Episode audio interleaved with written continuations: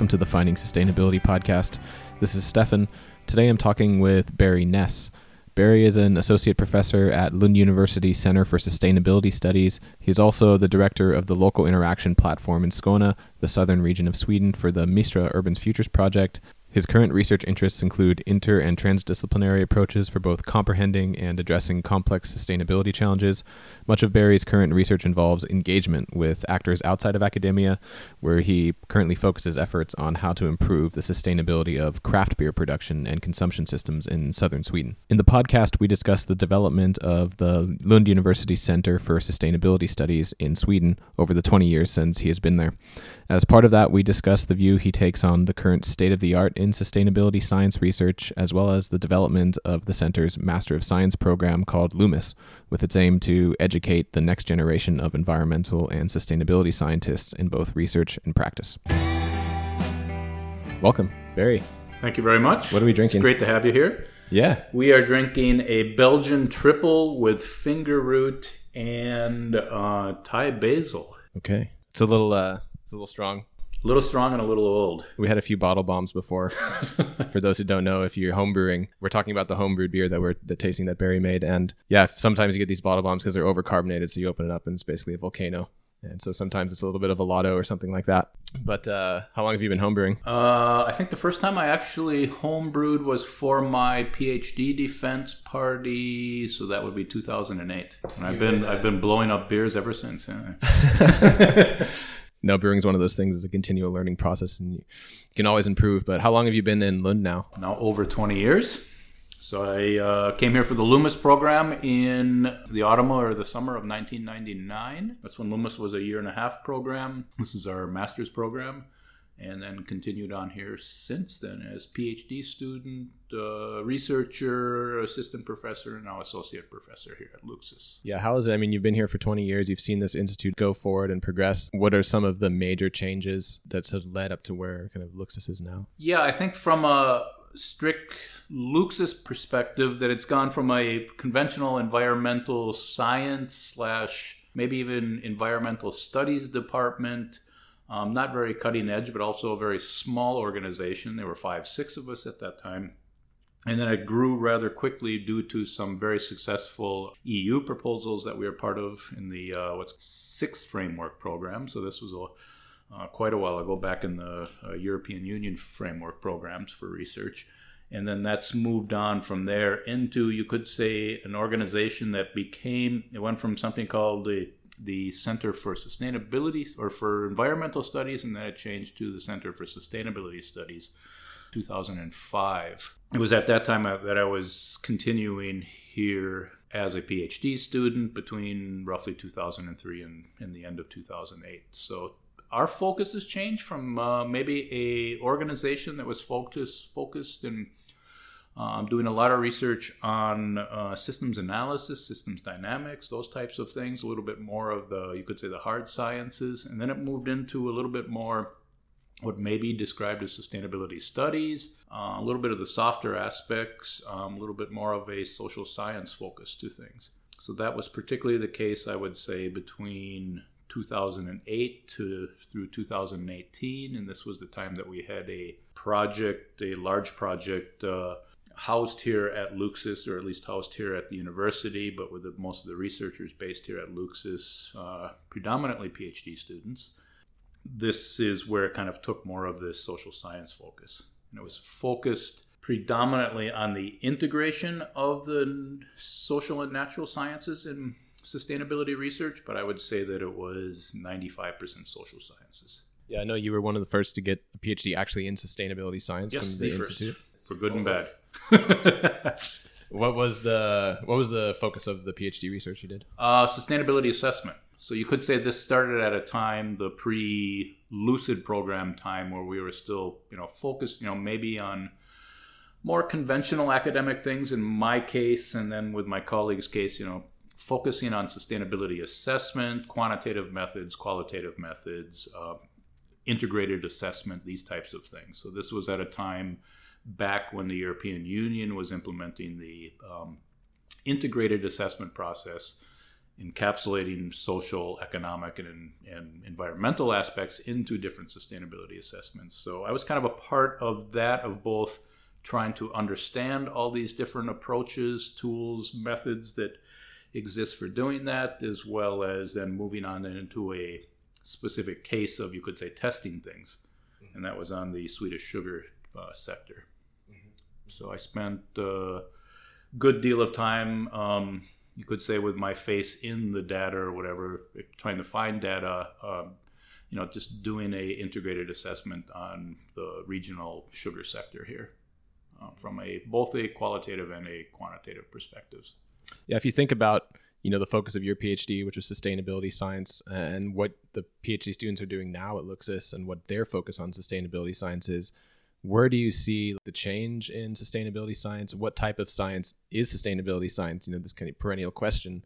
Where has it evolved, and what are what are people doing now that might be different? Yeah, this is really timely right now because I have my sustainability science course right now, as as you know why you're here actually, and it's moved i think from more i think back a decade or so ago it's moved from a perspective of maybe more sustainability assessment um, these types of aspects into more I wouldn't call it just bifurcation, but maybe going in kind of factionalizing, kind of of going in a number of diff- different directions. So we've seen, you know, a decade or so ago, we saw like resilience, resilience focus, resilience studies, these types of things, vulnerability studies.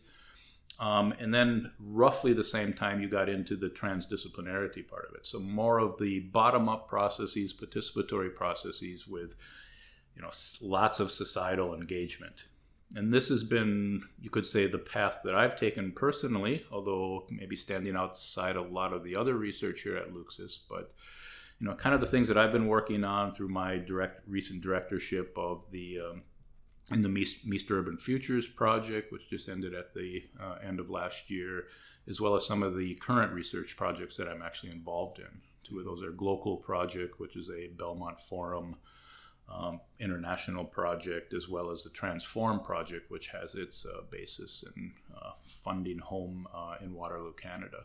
Mm-hmm. So I've been involved with these types of things, and then that's also led to a lot of the things that I've actually been doing, um, focusing on you know how do we actually try to push processes of change within organizations, trying to uh, both understand these processes and also push them through facilitation, different types of engagement, and and so on. So we can t- talk about that maybe a little bit later, more more specifically. Yeah, I'm interested in. I mean, I know you have partners who are working around the world in different countries, also in the sustainability science focus.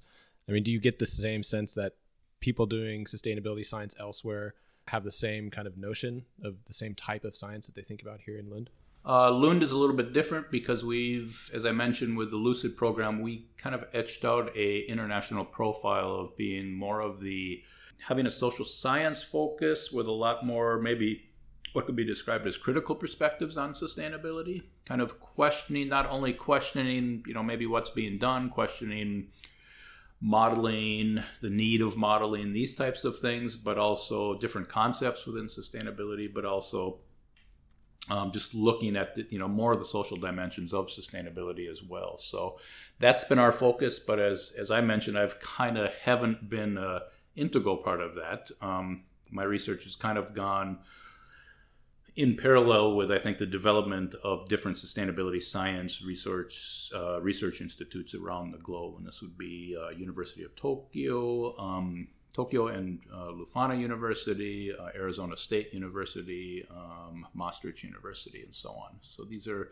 often our project partners, I think, or at least my project partners in some of the things that I've actually been working on. Yeah, you mentioned the LUMES program, and that's it seems like some of the core educational part of this of this faculty not faculty but this institute? What is the LUMES program? What do they focus on? Yep. Uh, LUMES has also changed over the years. As i said it was very much the the cornerstone of LUMES back when i took it 1999 2000 was actually a, a strong focus on systems analysis systems thinking systems dynamics um, and these sorts of aspects. And this is when it was a as i said a year and a half program. So it was a year of coursework um, based largely on these things, and then a, a, thesis project. In 2005, when we changed the name from Miklu to LUCSUS, uh, our organization, we also uh, updated the program. It became a two year program, and you could say shares more of the structure um, then as it as it still does today or whatever, with a year and a half of coursework, a little bit more of engagement uh, in society with a course that we have in the course that uh, I'm running right now called Knowledge to Action. Um, perpetual or progressive update in the sustainability science course, um, which is trying to integrate more of these aspects that I've been talking about. Um, kind of group work activities, participatory activities, interpersonal skills or interpersonal competency developments among students, and these types of things. So the program is kind of step by step uh, changed. I was uh, led the program redevelopment progress between 2011 and 2013, and we launched the program the following year. So that's the program we kind of have today. Um, we will do another you could say redevelopment, or we ha- actually have done the redevelopment, but we'll continue with that process as well. And then focus more as well on, you could say, updating the program. And if I have my way, it'll be able to focus more on, you could say, outreach to society more of these things that I've been talking about, more of the things that I'm actually interested in as well. Yeah, so like the master's program here, and I also did the master's program 2012 2014. What is you know you mentioned that you would have more focus on outreach going forward. What is that program training the next generation of environmental and sustainability science students to do? Yeah, it's more about being active in society, facilitation skills, leadership skills, um, moving from, you could say, not only competent individuals that understand the science, but also um, individuals that can use the science, use their skills in strategic ways, then to kind of push these processes of change. So this is kind of a, a, big focus where we see that sure we can understand things, we can, and then we can be disgruntled over the fact that things aren't changing in society. So it's becoming a little bit, in some respects, we can talk about this in sustainability science general, that these things become a little bit, you know, kind of quasi science. That, that we're kind of pushing things, you know, into society. So then we need new skills, which um, necessarily won't be scientific, but there'll still be some kind of training components in this. So just understanding how uh, social systems change over time, or how, and then if you're getting into things like uh, design design thinking, if you're getting into different types of transition processes and so on, that you know how do we both understand these processes, but at the same time try to guide them. So that's kind of the big thing that the training that the students hopefully will get. If, once again, if if we go this direction. It links a little bit to like training students to engage with the public or engage with outside of academics and some of the work that you do that's also I guess you could say transdisciplinarity. Was that is that a term that you, you use in your project? How do you what is transdisciplinarity for for you guys in in your projects? What does it mean? Yeah, I would think that it's I would say that it's it's kind of moving both from a perspective of common problem formation with actors outside of society. So you kind of start from that point that you, you go into things. And, and this actually brings out a really interesting thing from a research perspective is how do you get project funding for a project where, which you can't really define what the real problem actually is? And um, because part of the problem framing is actually as a going through the process, process. yeah, with the so, actors, right? Yeah, so you get these types of uh, challenges in, involved with this process, but we've been, you know, lucky, I think, in, in, numerous cases, I think, with some of these large processes. But it's it's working with different societal actors in certain sectors. In my case, uh, you know, most recently with the craft beer sector here in the region, and trying to understand their sustainability perspectives, trying to, you could say augment these understandings from from them through my research. So I have a paper that was published a little bit over a year ago, focusing you know a little bit more on you know how do brewers um, internationally understand sustainability. So looking at you know more of an enhanced or maybe more of a nuanced understanding of sustainability. You know more than just water, more than just energy systems, more than just organic ingredients or something like that, but you know, adding in gender issues and equality issues and alcohol over consumption issues and so on. So these are the ty- types of things that are also involved in a transdisciplinary process. And then actually moving into what could be described as transformational sustainability science or trying to actually do some kind of, you know, what also have been described as niche experiments or different types of uh, experiments, tran- transition experiments. And this is actually moving from understanding the problem, having a more nuanced understanding of it, and then trying to actually experiment with different things to actually then move the ball on the on the sustainability that you're actually focused on. So when you think like transdisciplinary process, how has that been for you trying to reach out to the different breweries in the region, this southern region of Sweden?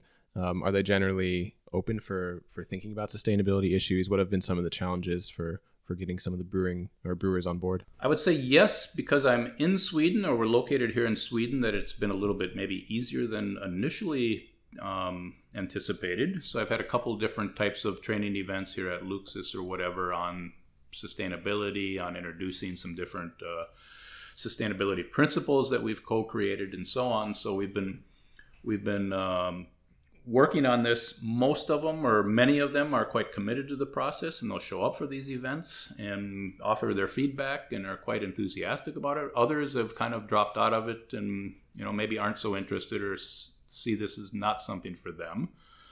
Um, brewers, ingredient suppliers, people in general are very busy, so it's hard to you know kind of lure them to you know a bunch of different events on this. But we're doing our best. Um, so it's been rather positive. Um, moving on to the next phase, I think, at least with the sustainability principles, then it's going to require more of an institu- institutionalization of things and actually finding a forum um, to launch and try to, you could say, operationalize the sustainability principles for the different breweries and for the different ingredient suppliers and so on. So this will be the next step.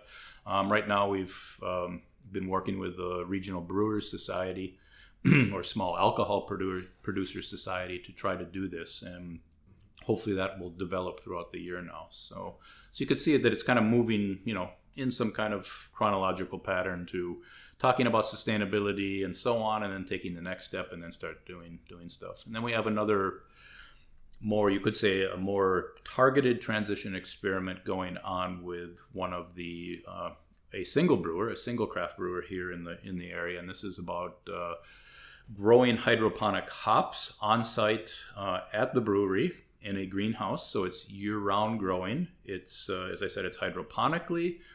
And if we can get this to go in some of our trials, and we're looking at building the, the greenhouse now in the next two months, um, if we can make this work, um, then we take the next step and start introducing, you could say, different types of growing enhancements to the process. So the first thing we'll do is we'll use the large amounts of waste heat to heat the greenhouse year round. So this will be particularly in the the winter, autumn, late autumn, and early spring months, where we're going to actually uh, try to pump in some of the waste heat that they're collecting from the the water into the and heat the greenhouse. So that will keep it at some kind of constant temperature. Then the other part is obviously adding the lighting or whatever to that and getting some growing lights in there. Uh, being Sweden that we're in here, it's definitely an issue, and I'm finding out this is definitely the issue right now with my experiments at, in my living room. Um, and then, furthermore, if that works, if we can get that to work, the next step would be to, in the winter when things are closed up again, that we would also we're capturing or they're capturing uh, carbon dioxide from the fermentation process. So we're going to actually take that carbon dioxide and start piping that that. uh, could say, to enhance that process to increase the growing. So we can just start a, a number of different things, I think, to play with the growing process. And I want to come back to what is success in a transdisciplinary project from an academic perspective. But I think first, I think it's useful for those who are not familiar or kind of wondering about what what transdisciplinary research actually is. Maybe you can like help us walk through the steps of a transdisciplinary research process and how that might be different from uh, more of a traditional academic process. So, like, what what what happens with the problem framing? Uh, how do you engage with the non-academic actors, or the different actors who are involved? What does data collection look like, analysis, and then what is results, and, and then ultimately what is success?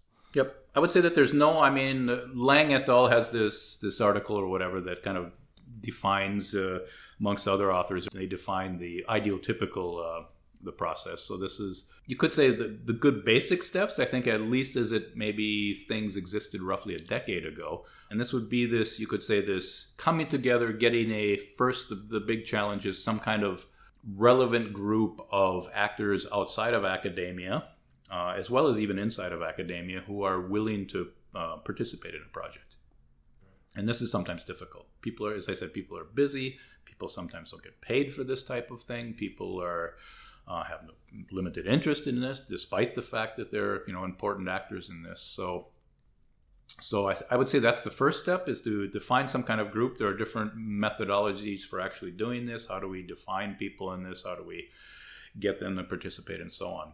Once you can do this, once you've done this, you have different forums, or at least the first forum, to try to then come up with some kind of um, common de- definition of the, the problem that you're actually focused on. Who owns the problem? Um, how do the problem? How does the problem impact different people, and so on? So you can work through these types of things. Um, once you start working through these types of processes, building trust among the different a- actors, because it's often the case that you have competing interests in some of these different issues, or even some of the people that are involved in this process could be some of the people that are actually causing some of the problems, um, energy companies and so on, that this could be the case for. Then you keep working through the process, I think.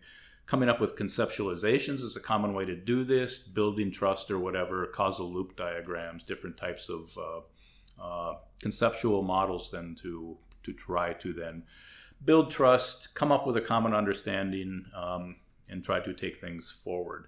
Um, once once this is done, you can keep progressing through, and you know, depending on the focus of the project, depending on things, then you can start maybe looking if it's a part of a design thinking process you kind of start coming up and trying to find different potential ways that you can start addressing the problem what where might be good interjection points into trying to solve certain aspects of the problem and these are often very targeted things that you're actually doing. Um, you could do that if you have um, you could say support from the different participants there then you can start doing things. So for me i mentioned maybe the hop growing or something that's kind of emerged out of this process of working together with you know certain you know particular brewers that were especially interested in things. So plus there's money there to do this which is always a, a motivator. Um, so then you can start the experimentation process i think and you know how does this work? Is this a good idea? Are we doing the right thing? Can we can we actually do some kind of experimenting here and you know best case scenario that something actually works and you have some kind of success. If you've made it this far i can say that you've made it probably further than 90% of the different types of experiments that have processes that have actually uh, gone on out there because usually they end up you know things kind of dissipate lack of interest lack of time and so on. But if you're if you can make it this far then i would say the state of the art in sustainability right now is kind of looking at ways of then scaling things you know how do we make this something relevant for more than just one brewer you know one organization something like that? So it's a little bit of this upscaling outscaling scaling deep and so on that's been presented in the literature. We haven't made it that far yet but at least there are scientific discussions in you know within transdisciplinarity and on all of these things. Yeah. I mean it makes me think about success because we laughed a little bit about it, but just just the engagement part of it and getting people to come and, and, and participate actually in the project and think about those problems and conceptualize them.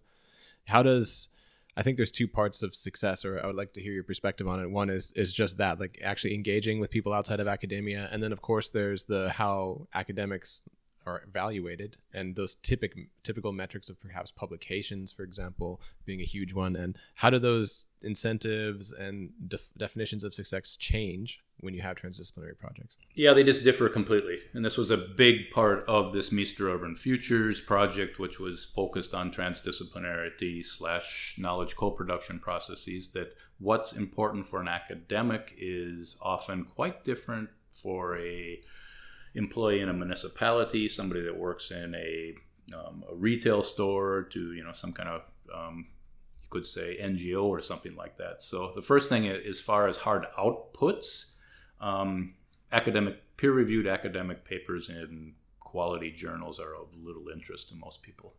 It's only part of the academics um, could say career advancement uh, mechanism that they have. So that's why the interest is there. Otherwise, I don't I don't know if anybody would produce papers.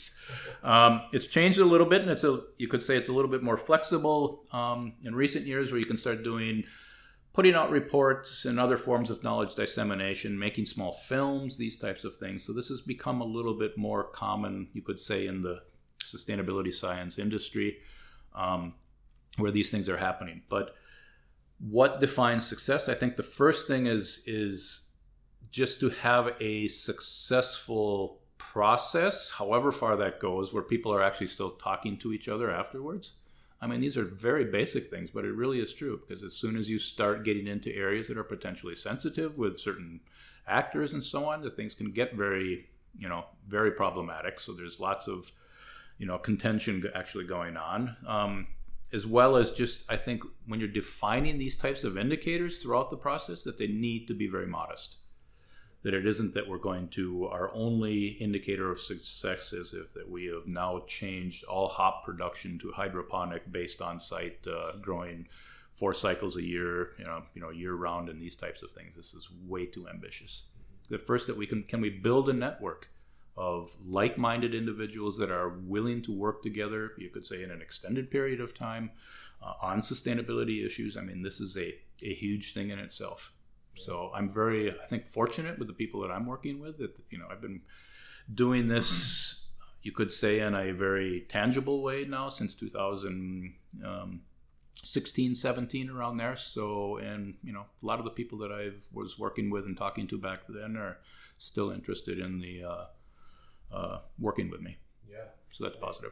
From a methodological perspective, like you said, it seems so much of the work is actually about process rather than having some sort of tangible outcome at the end. How important is that? And how do you actually measure process? What are some of the, I mean, you want to say indicators because it's kind of a quantitative way of thinking about success, but much of it is actually qualitative, I would imagine. And what do those feedback processes look like? Um, when you measure kind of process oriented indicators? Yeah, I think I mean a lot of us just I think in in looking at this, what I mean, what I've been talking about or whatever is just to make sure that people are on board with you out, you know, throughout you know what you could define as a process or whatever, you know, more than showing up for one meeting or something like that. But you know, they keep coming back, so you know, maybe one simple indicator if we're looking at that was are the people that showed up for participatory participatory session number one are they still were they still there for participatory session number two? And I had a, maybe a fifty percent dropout rate or something like that.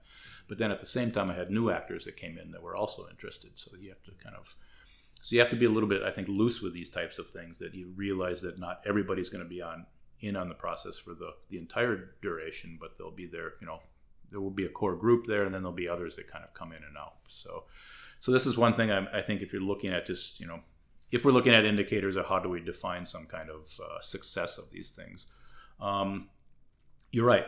It's it's not about it's not about outcomes at this point, although bonus if we do. I mean, there's some experiments going on with some other areas that I'm actually working with with hydroponic hop growing and these types of things. So if you look at this from a more scientific perspective, that yeah, this could be something that's you know potentially there that we could say academic uh, success. Yes, maybe that it's or at least some kind of results on this that we can say.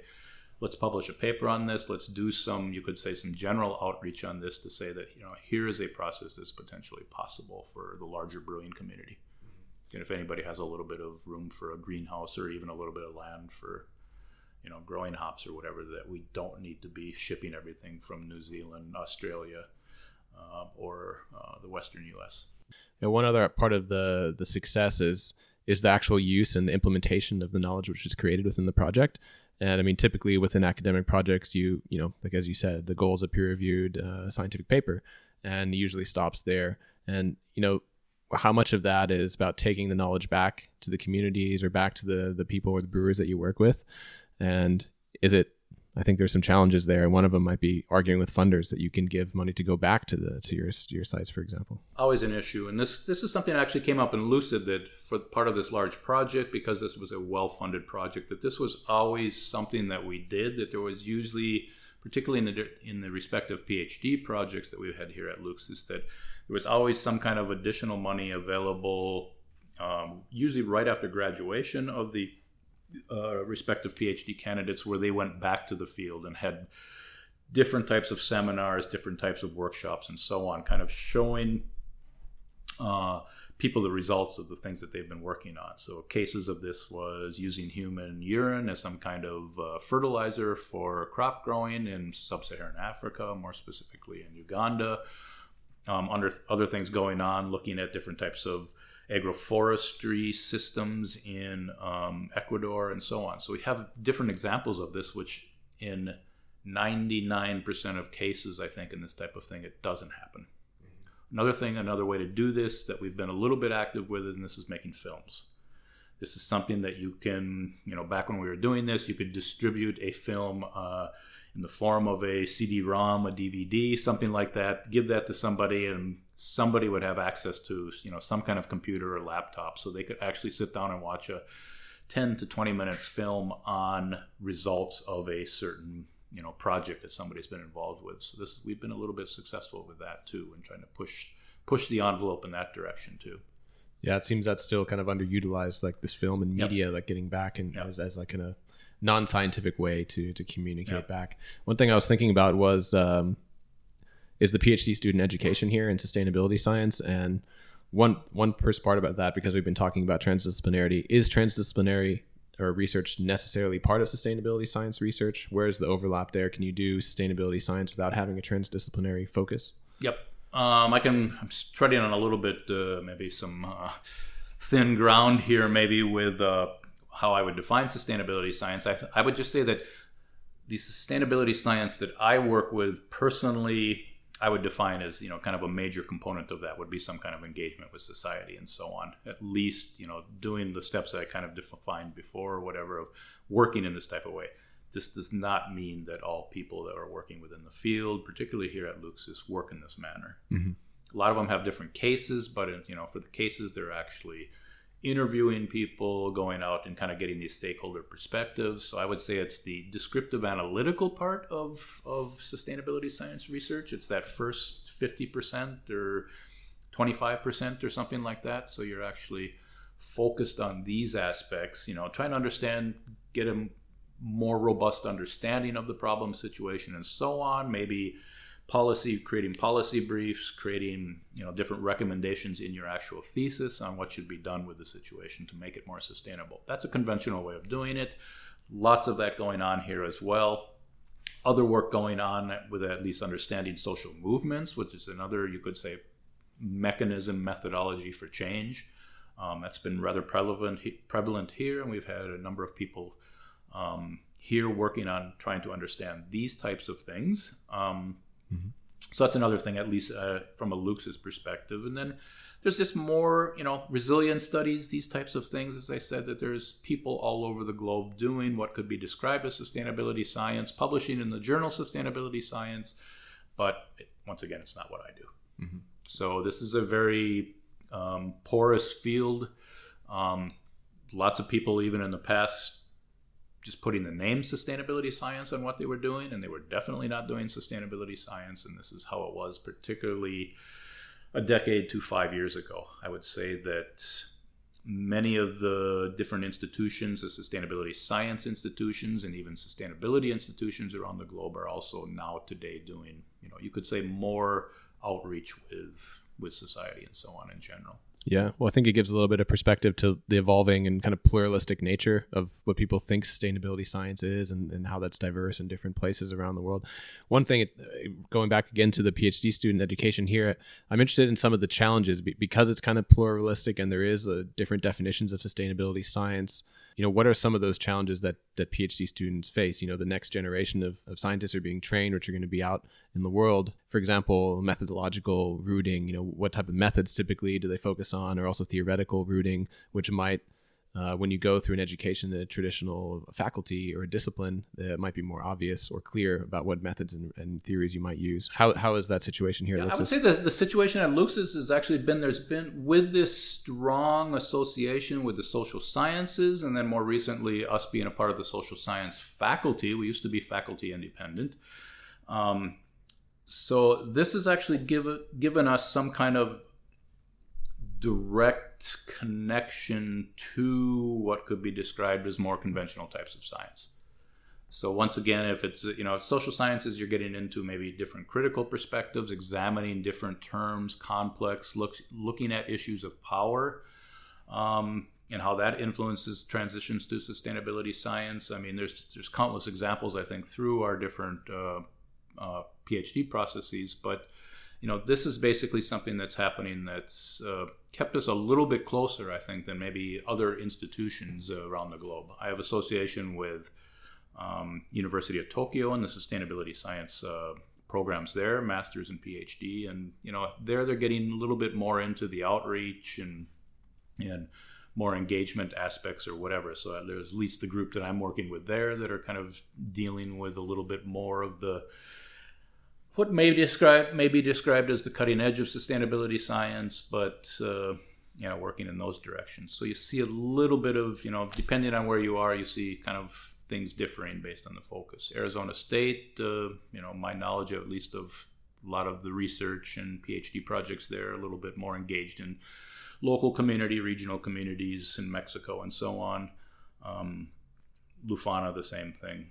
Um, and so on. So, um, so there's been a little bit of a meth- methods are still there. I think, particularly here at LUCSUS, uh, lots of conventional methods. I think, and just kind of as I said, the descriptive analytical ones, semi-structured interviews. Uh, we've done focus groups. Uh, um, working with these types of things, just you know, literature review, reviews and so on. Um, so it's, it's, it's the conventional, you know, academic, uh, particularly social science methods that are being employed. But you know, this also changes too with you know more ambitious engagement with society, and right. things need to change. Yeah, well, let's get into some of the the different projects you guys have right now.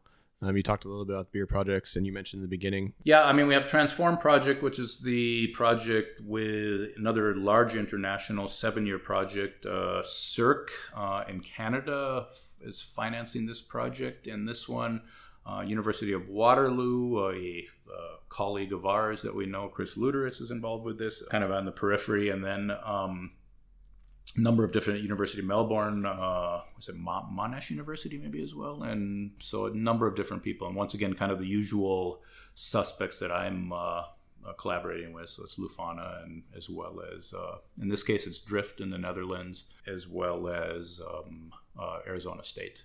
So we, and this is a project that focuses instead of maybe where one of my projects is focused on uh, transdisciplinary perspective from maybe more of a municipality focus. I would say that Transform has more of a small business and a business and organization kind of system focus. Looking in at, you could say, smaller bottom up processes of change. Uh, sustainable sustainable processes of change or whatever from a you know kind of a local regional firms or whatever and small business so really a focus on smes and so on so you can see that my the craft beer project fits well into this. So so I'm working with one other one other individual from Lund on this, as well as Daniel Lang from Leuphana University. We're um, co-coordinating one of the work packages on experimentation for that. What are some of the specific questions? I mean, basically just trying to, I think in, in general, just trying to understand these processes, kind of coming up with a different approach for engagement in different societal actors, and as I said, mainly mainly SSEs, and then looking more specifically at doing the actual experimentation on these or whatever of taking some groups, selecting some groups. So so I can just as a little side to this or whatever that I'm also working with a number of different universities, Chris included, um, and the people at ASU and the people at Leuphana University on creating a group on like a global living lab on craft beer. So this is something that we're having some discussions about right now and putting together a paper on this of looking at some of the initiatives there. So lots of things you could say focused on there, understanding these processes and then trying to um, build these processes or whatever through actual engagement. So trying to, you could say, push things to the next level on actual processes of change. Yeah, when we think of like transformation of small scale enterprises, you know, why is the craft beer sector so ripe for a case study in that. What's the situation right now? Yeah, is it? Everybody keeps. I mean, the first thing is that it's just damn cool, and somehow everybody can associate themselves with the craft beer movement or whatever. So I've spent a lot of time thinking about this. But you know, then when you actually meet a lot of the people, you know, they're just normal people. You know, that are running a small business, and some of them are stressed out as hell because they're trying to make ends meet and trying to expand their breweries and trying to experiment with different beers and so on. So I would say, I mean, there's a definite, un, not unlike a lot of other uh, sectors, uh, production sectors and so on, there's a close link to energy systems, resource systems, water, these types of things. So that's one direct thing. Um, you could argue that these are individuals because they're in the craft sector, some kind of craft sector, that they're for some reason generally more concerned about uh, resource preservation issues sustainability issues in general. Is that because the craft i mean it's somehow associated with like a community based mentality or like Yeah, a local definitely. scale production? Yeah. Although it's becoming less so these days all kinds of crazy things are happening with new belgian brewery and being gobbled up by or sold off to a large multinational corporation. This is happening with a bunch of other breweries and we're seeing all kinds of crazy things happening which you know maybe five six years ago or so happened also in the direct trade you know kind of hipster coffee movement as well. So so everything becomes big.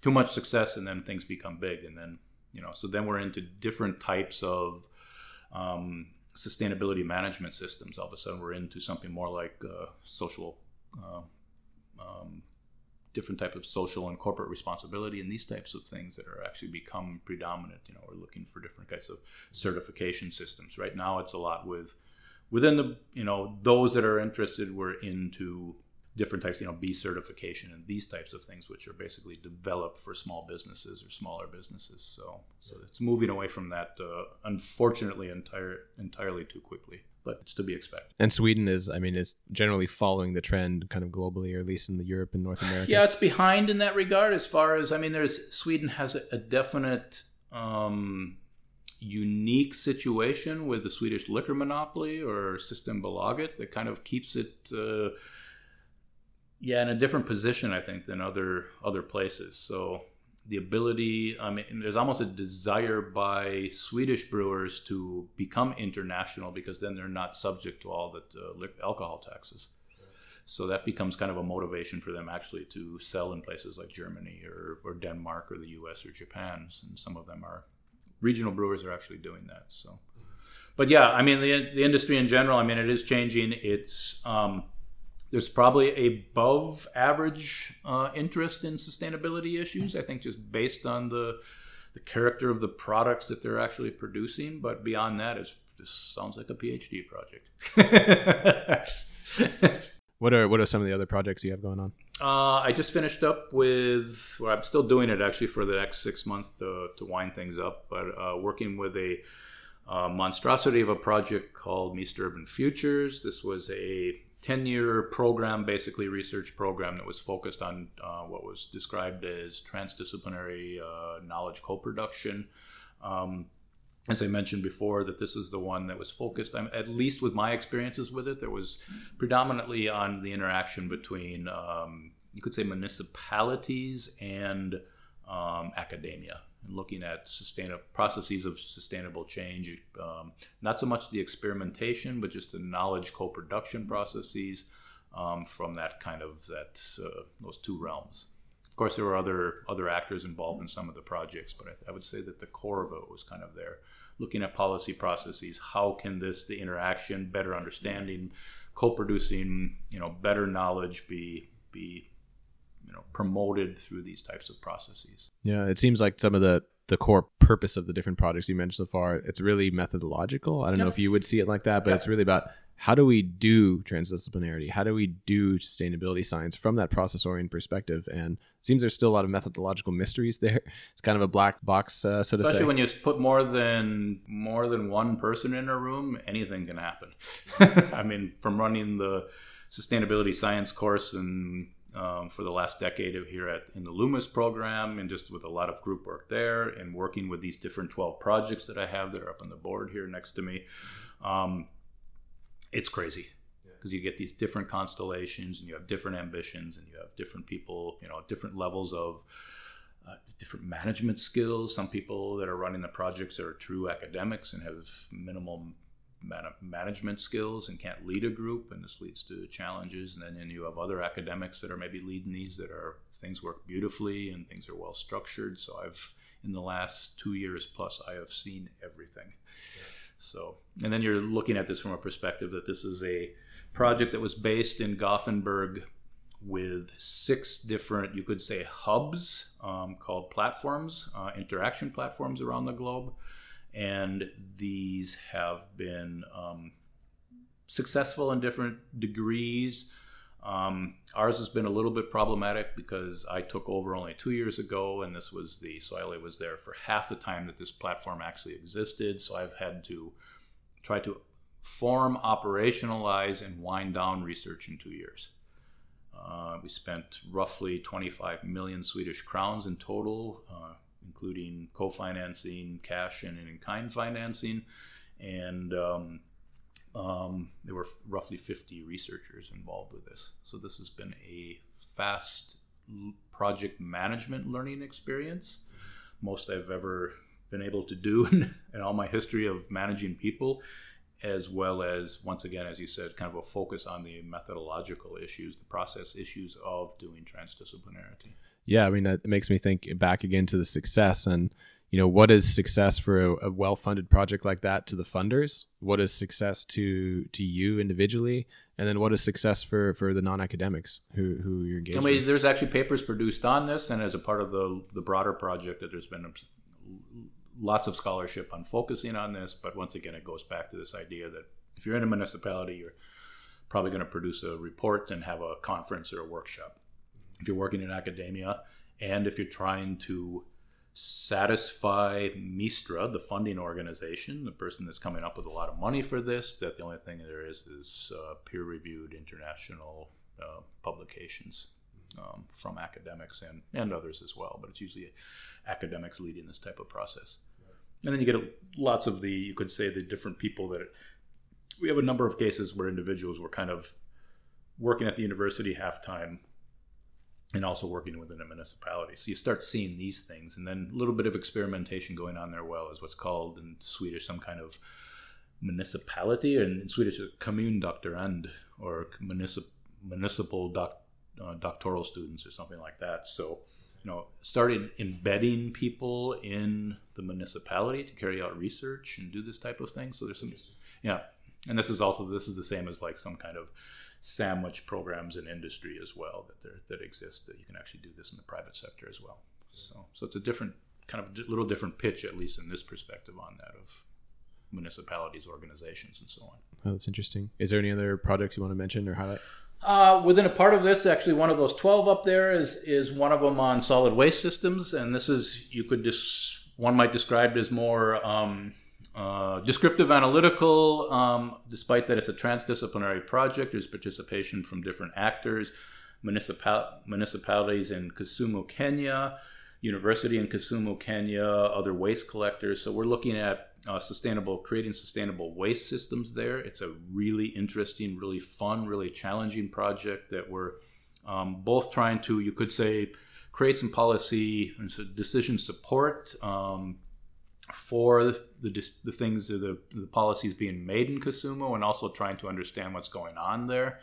Um, and what the, what's happened is that they've had a uh, a dump site there based in the center of town or whatever, and closing this and uh, so they're wondering, okay, what are we going to do with the waste streams now, the solid waste streams? So it's us there trying to come up with different alternatives or help them in their decision making, as I said, for um, providing insights on the alternatives that they're actually you know, promoting right now. So this is, you know, some policymakers want to actually have a uh, build an incineration facility. Others want to jump dump the waste in a quarry uh, start a new landfill. Others might be interested in doing something about a more elaborated, uh, more technical landfill called a bioreactor cell. Uh, others want to just do a complete recycling system, uh, biodigesters for organic waste. So we're looking at all these. So right now I have one uh, past student, a LUMES alum. Actually, she's back in Brazil right now finishing up a multi-criteria assessment on these different treatment options. Cool. Yeah, I was I was I was just walking around the institute. I've seen a lot of posters for the the sustainable development goals. So I'm wondering, you know, how much does that I mean, you think of sustainability as a general term. Um, a lot of that's framed internationally in these big development goals, and, and then of course there's sustainability science as its own its own research ambitions and goals. And you know, how much is when you when you get down to the institute level and these specific projects you have, are those linked to some of the bigger international platforms for agenda setting? Uh, generally not, but because many more nation states these these days are drinking the SDG Kool Aid. um, it makes things a lot easier.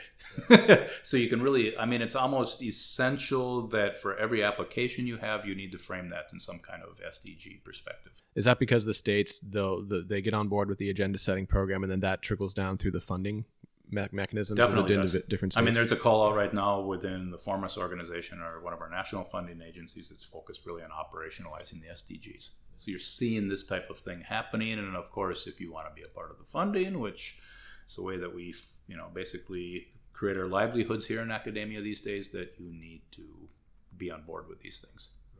Uh, does it really change things when, it, when you get down into the nitty gritty research and the different processes that we've been talking about? No, no, probably not. Not so much. It's more of a framing tool and try to under, understand these things maybe in some kind of different perspective, another different framework or whatever. I haven't seen it at least. I mean, I've I'm working on a proposal right now that's going in Monday or whatever, and this has mentioned the SDGs a few times throughout the proposal. But all in all, that it's it's still it's not framed completely within some kind of SDG perspectives. It's just that there's a more robust set of you know indicators, goals, you know, ambitions, targets, and so on within the SDGs, which then um, make it easier to frame your research within that perspective because it's not only global south perspective as we had you know predominantly predominantly with the millennium development goals Yeah, well, I mean, thinking forward, and, and I know you guys are developing various proposals and ideas. You know, thinking forward in general, where do you see sustainability science, transdisciplinary research? What are some? Maybe it's helpful to think about a specific project that you would like to, to work on. yeah i don't really know i think at this point that i'm thinking short term within the next year get research funding in to kind of keep doing the things that i'm actually doing. So it's exploration of these types of processes that happen you know in and outside of academia or whatever you know these participatory processes that we've talked a lot about. So i mean i'm not looking at it. It's it's really you could say burrowing down or delving down into these different aspects there and actually focusing on on these types of things and you know just dissecting them so as i said the proposal i have right now going on i mean it's looking at you know educating phd students focused on more nuanced understanding of the three spheres or legs of sustainability focusing on circular economy circular resource and efficiency uh, efficiency systems and focused on what's in the eu called uh, uh, in, inclusive something sorry i'm forgetting right now but this is a social aspect that the EU has been focused on, you know, kind of this social inclusion, obviously. So these are the things that, um, you know, that this is focused on in conjunction with, if you're looking at a, you could say a process perspective within that, then you're focused, we're focused on uh, aspects of scaling, as I've mentioned. We're focused on aspects of, of knowledge and learning. How do these things actually happen within these processes? And we're also focused on these aspects of impact you know how much impact do these actually create and then how can we design these pro- uh, processes projects so they actually create maximum impact you know how do we make things actually you know how do we move it up how do we scale them so all these things are definitely you know kind of they interact with each other Yeah, I'm interested. You know, the reflexivity aspect of, of sustainability science and transdisciplinarity of of. I think there's more and more nowadays that we realize, even if you're not thinking that you're doing transdisciplinary research, that just being part of the system and interviewing people and, and changing them and being there is is changing, is making a change. And then how much of, of sustainability science is, is reflexive in that sense and saying, okay, what is the role of the researcher as an actual actor participating in that system? Uh, how much of that do you think about? all the time because we wrote a paper about it uh, that was published roughly a year ago and we'll link we'll link to that paper, of course. And this is the uh, it's in the ecology and society. And we actually looked at the lucid project. So once the lucid project was actually winding down we had focus groups with um, number of different researchers that participated in the pr- process. And it looked specifically at reflexivity of the you know the researchers. So not of other actors outside. The first question was you know do you identify with doing interdisciplinary research or transdisciplinary research or research that kind of touches on a number of different institutions within academia or this trans what we define as transdisciplinarity of reaching out to society or whatever and doing interaction with them. So that was the first the first type person where we had more interdisciplinarity happening here at uh, within the program. And then the other part was how did they experience this idea of or how did they deal with reflexivity and, these types of things within their projects because they would get out to the field often. They would go to sub-Saharan Africa, somewhere in South America, and they would find out that the reality there is completely different than they wrote in their proposal. So how do you deal with these types of things and having an engagement with people and so on? So definitely a critical part of these types of processes and processes in general. Yeah, well, we'll link to yeah the different projects you mentioned and in your website and and the paper, of course. Um, what uh, what are you going to brew next? Oh, great question. Uh, I've had a package of mead yeast in my refrigerator now for maybe too long, uh, and then my partner purchased a mead mead um, uh, book for me with recipes and kind of the history of it. So it's probably going to go in that direction. Well, thanks, Barry. Appreciate it. Yep, it was great. Thanks. If you enjoyed this episode of the Finding Sustainability podcast, you can listen to full interviews with all of our guests in the podcast feed. You can also find us on Twitter at find underscore sust underscore pod, or you can visit our website www.essnetwork.net forward slash podcast. The podcast is available on Apple Podcasts, Spotify, Google Play, and Stitcher, and can be streamed from our website. This podcast is part of the Environmental Social Science Network. For more information about the network and how to get involved, please visit our website. Thank you for supporting the podcast.